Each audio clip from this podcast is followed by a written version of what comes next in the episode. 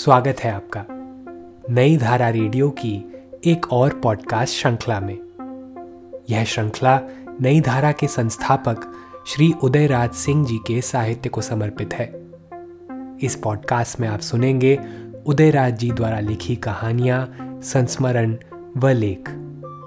सुनना न भूले, नई धारा रेडियो पर। चरय वेती चरय वेती भविष्य का अगला ही क्षण कौन सा संदेश लेकर जीवन में आएगा, इसे कोई जान पाया है क्या? इसे ना जान पाने की पीड़ा में जो सुख छिपा होता है, या फिर जान लेने के आह्वान में जो दर्द अंतर्निहित होता, इन दोनों स्थितियों में कोई बुनियादी भेद नहीं होता। हम भविष्य को जानने का सुख चाहते हैं क्योंकि अतीत के दर्द से मुक्ति की कामना हमारे भीतर पलती है। कौन जाने, कभी शायद इसीलिए रूसो ने कहा था कि अतीत ही भविष्य का सबसे बड़ा मसीहा होता है। हम भविष्य के अगले पल से नावाकिफ होने की पीड़ा से गुजरते हुए अतीत के उत्खनन में सुख का भी अनुभव करते हैं कि परंपरा से हम पूरी तरह अविच्छित नहीं हुए। मन में ये सारे द्वंद्व ना हो तो जीने का आनंद भी ना रहे। भेद के बने रहने का भी अपना आनंद तो होता ही है। सब कुछ खुला खुला हो, जीवन में कुछ बंद रहस्य ही ना हो तो जीने का आस्वाद बिगड़ जाता है। सुख दुख की चाह मनुष्य की स्वाभाविक परिणति है। किंतु किसी एक की चाह में अपने को घेर लेने पर जीवन की गति रुक जाती है और उसका आनंद भी तिरोहित हो जाता है। एक सामान्य जीवन की नियति में सुख दुख का आरोह अवरोह चलता रहता है। किंतु आयु के उत्तरांश में पहुँच जाने के बाद जीवन की स्थितियाँ सम होने लगती हैं। कुछ कुछ ऐसे कि मन में यह भाव आने लगे, जो हो रहा है अच्छा हो रहा है। जो होगा अच्छा होगा। यह संतृप्त भाव है, जिसका स्वाद सभी नहीं पाते।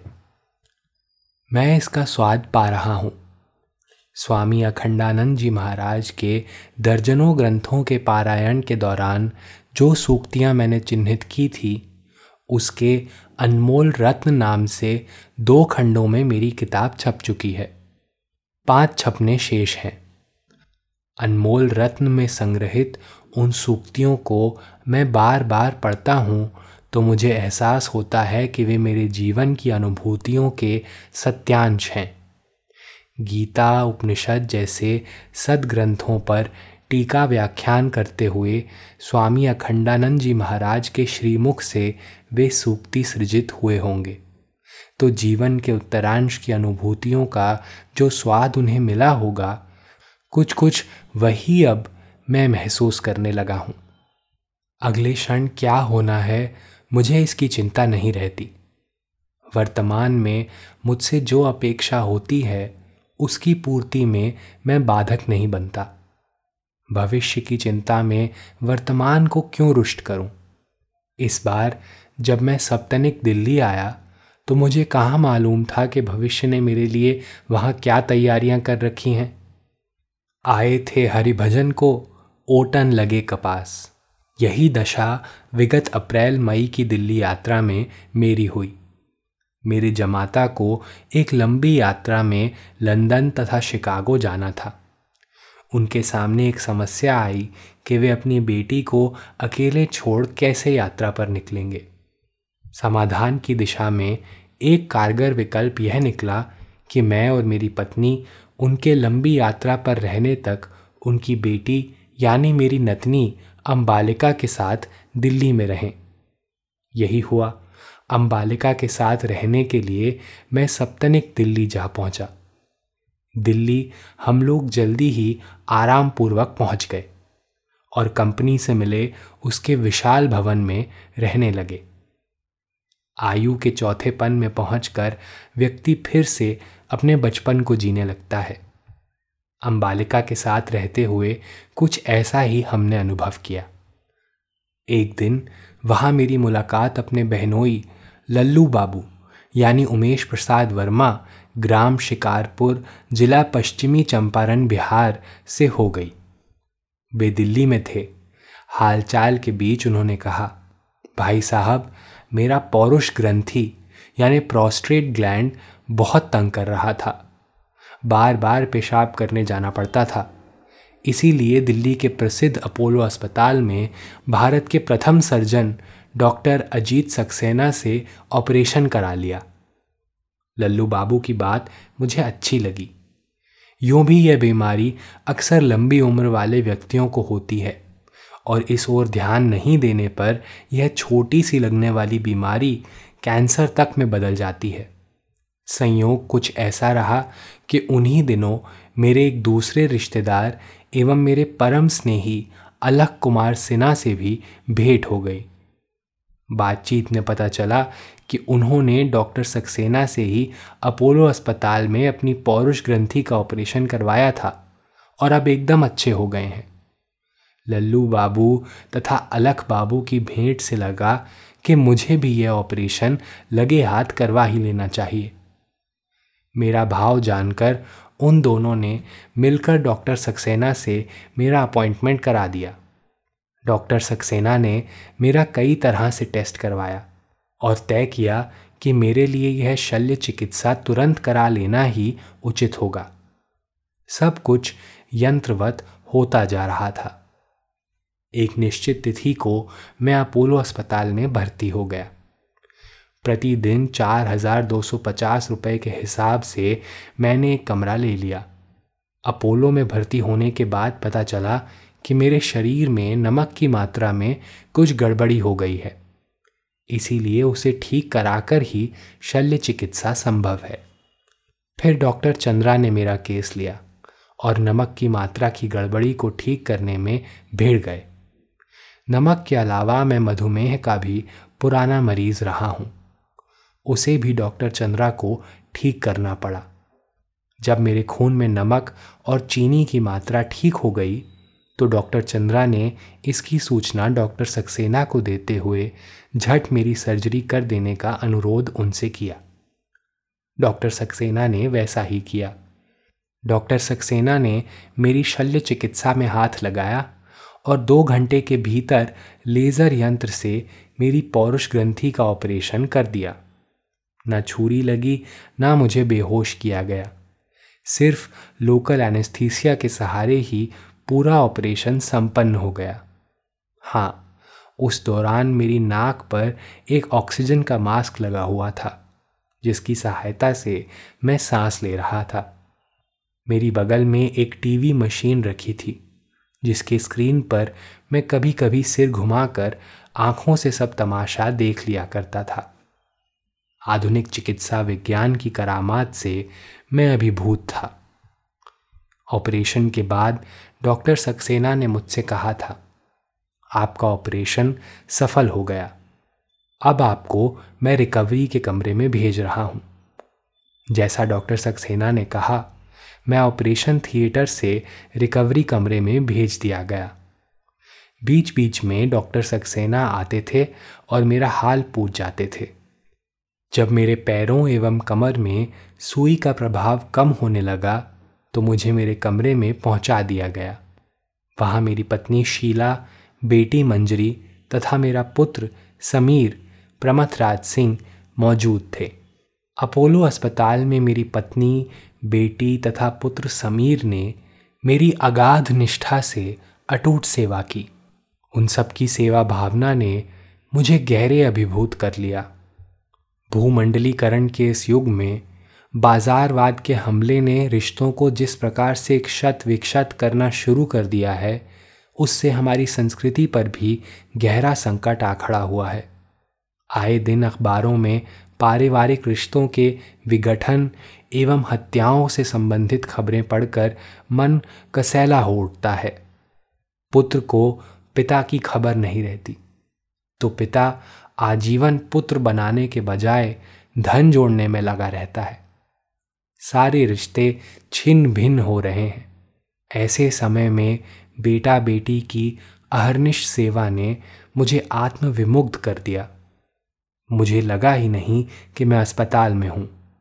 फिर मेरे एक अन्य रिश्तेदार, जो रांची के रहने वाले हैं, तथा इस समय अपोलो में ही विख्यात न्यूरोसर्जन हैं doctor Rajendra Prasad operation theatre से लेकर मेरे कमरे तक में पूछताछ करने बराबर आते रहे, तथा मेरी हर सुख सुविधा का उन्होंने ख्याल रखा। उनकी इस हार्दिकता ने भी मुझे आभारी बना लिया। मेरे बड़े भैया, लंदन और अमेरिका में रहने वाली मेरी दोनों बेटियाँ, मेरी दो बहनें नलिनी श्रीवास्तव एवं निर्मल वर्मा तथा पटना से मेरी भतीजी रंजना एवं डॉक्टर शिवनारायण मेरा हालचाल कमरे में रखे टेलीफोन से बराबर पूछते रहे।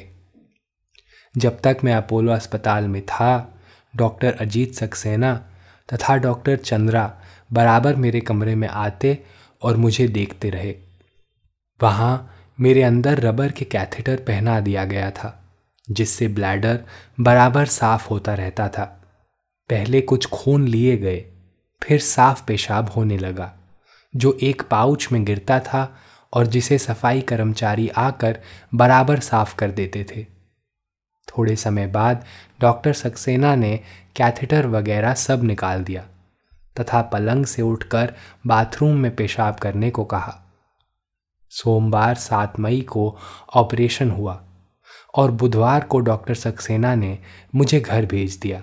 इस हिदायत के साथ कि आप ज़्यादा समय बैठे नहीं और रात का समय छोड़कर सोए भी नहीं। मोटर से कहीं बाहर भी आना जाना नहीं करें।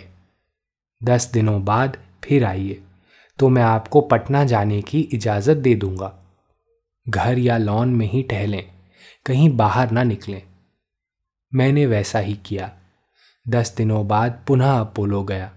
डॉक्टर सक्सेना ने अपनी जादुई हथेली से मेरे शरीर के तीन हिस्सों, पेट के नीचे पेड़ू आदि पर स्पर्श किया और कहा, आप बिल्कुल अच्छे हो गए हैं। आप बेफिक्र होकर पटना जाइए मेरी आँखों में आभार के आँसू छलछला आए थे। मेरा गला भर आया था।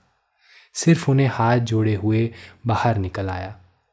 फिर डॉक्टर चंद्रा से भी विदाई ली और लिफ्ट से नीचे उतर आया। डॉक्टर राजेंद्र प्रसाद से भी विदाई ली थी। अपने जमाता के बंगले पर लौटते ही पटना वापसी की तैयारी करने लगा। सारी स्मृतियाँ संजोए एक दिन पटना पहुँच ही गए। यहाँ आने पर भी स्मृतियाँ मिटी नहीं।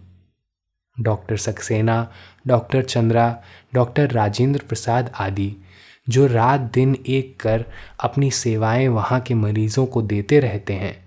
तथा वहाँ के सभी ग्रेडों के कर्मचारियों की भी याद मुझे आती रही। उनकी सेवाओं का स्मरण कर आँखें भर भर आती। अपोलो अस्पताल में हर तबके के मरीजों की सेवाएँ होती हैं। वहाँ खुला वार्ड भी है। अपोलो जैसा अस्पताल तो देश के हर राज्य में खुलना चाहिए। तथा इलाज के दौरान अपोलो के चिकित्सकों की तरह का ही समर्पित जीवन सभी डॉक्टरों में होना चाहिए। व्यवसाय में पैसा मिल सकता है, पर सेवा का सुख नहीं। अपोलो में मेरी जो सेवा हुई, उसे क्या मैं कभी विस्मृत कर सकता हूँ? दिल्ली गया था नतनी अंबालिका के साथ रहने। तब कहाँ जानता था कि वहाँ मुझे अपना ऑपरेशन कराना पड़ेगा और अपनी सेवा के लिए अनेक अनेक लोगों का आभार लेकर पटना लौटना पड़ेगा। जीवन में सुख दुख का संभाव व्यक्ति की जीजीविषा को कितना उत्तप्त कर देता है। जीवन में किसी से कुछ ले लेना या फिर किसी को कुछ दे देना, यह लेन देन का व्यापार जीवन में गतिशीलता तो ला सकता है, किंतु उसे संतृप्त नहीं कर सकता। संतृप्त का भाव जीवन में सेवा, त्याग, करुणा जैसे सदमूल्यों के अर्पण से आता है, जो आज के भागम भाग के जीवन में दुर्लभ होता जा रहा है। हमारी संस्कृति में ये ही मूल तत्व हैं, जिनसे हमारे जीवन की मूल धारा प्राण पाती है। आज इसका क्षरण हो रहा है।